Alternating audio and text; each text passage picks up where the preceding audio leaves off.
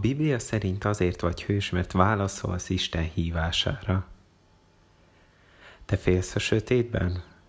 Volt már olyan, hogy valamit láttál, vagy valamit hallottál, amitől kirázott a hideg? Sokakkal történt már ilyen. Pont ez történt Sámuellel is. Egy éjszaka, amikor Sámuel, akkor még gyermek, egy hosszú nap után lefeküdt pihenni, hallotta, hogy valaki hívja őt. Te mit tettél volna a helyében? Behúztad volna a fejedet takaró alá, sikítva rohantál volna ki a szobádból? Vagy gyorsan erőrántottad volna a lézerkardod, akár játékot, akár az igazit? Na hát Sámuel egyiket se tette. Kiugrott az ágyából, és gyorsan a főnökéhez, tanárához, szolgálótársához, Édi főpaphoz rohant, gondolva, hogy valami vészhelyzet van, és segítségre van szüksége. De Éli éppen aludt. Ez még kétszer megtörtént, mire Éli rájött, hogy Sámuel egy, igazat mond, kettő, tényleg szól neki valaki, három, az akár Isten is lehet. Elmondta Sámuelnek, hogy kérdezze meg Istent, mit akar tőle. Pár perccel később újra hallotta Sámuel a hangot, majd felült, és mondta, hogy itt van és figyel. Ekkor Isten egy elég nehéz feladatot adott neki.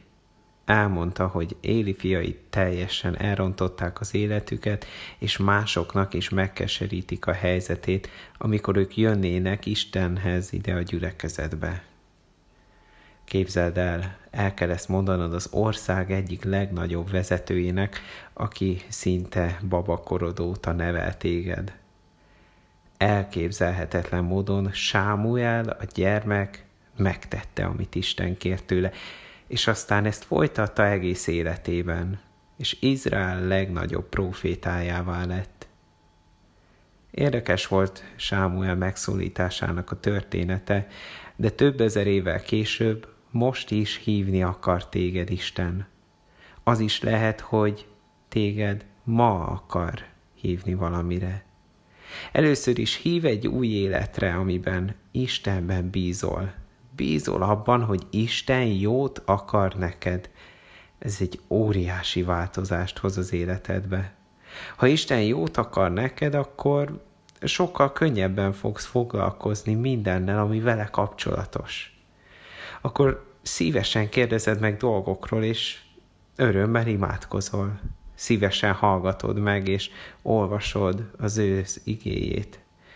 És ha megérted az egyik törvényét, szívesen elkezdesz azt szerint élni, mert ő jót akar neked. Elkezded a képességeidet másrészt Isten követésére használni. Sámuel felhasználta a bátorságát, és aztán Saul király mellett is mindig el tudta mondani, amit Isten akart rajta keresztül üzenni. Az 1 Sámuel 3.9-ben ezt olvassuk. Ha újból szólít, mondd ezt. Szólj, Uram, mert hallja a te szolgád. Legyen Sámuel mondata példa abban, hogy hogyan válaszolj Isten hívásaira. Egy kis feladat a végére, Gondold végig, mid van ma. Vagy ha már este van, holnap. Időd, erőd, pénzed, valamilyen belső tulajdonságod. Figyeld meg, lesz-e lehetőséged felhasználni azt a nap folyamán. Ha pedig nem sikerült, este ülj le és keres valakit, aki hasonló képességeket fel tudod használni Isten követésére, olvass utána.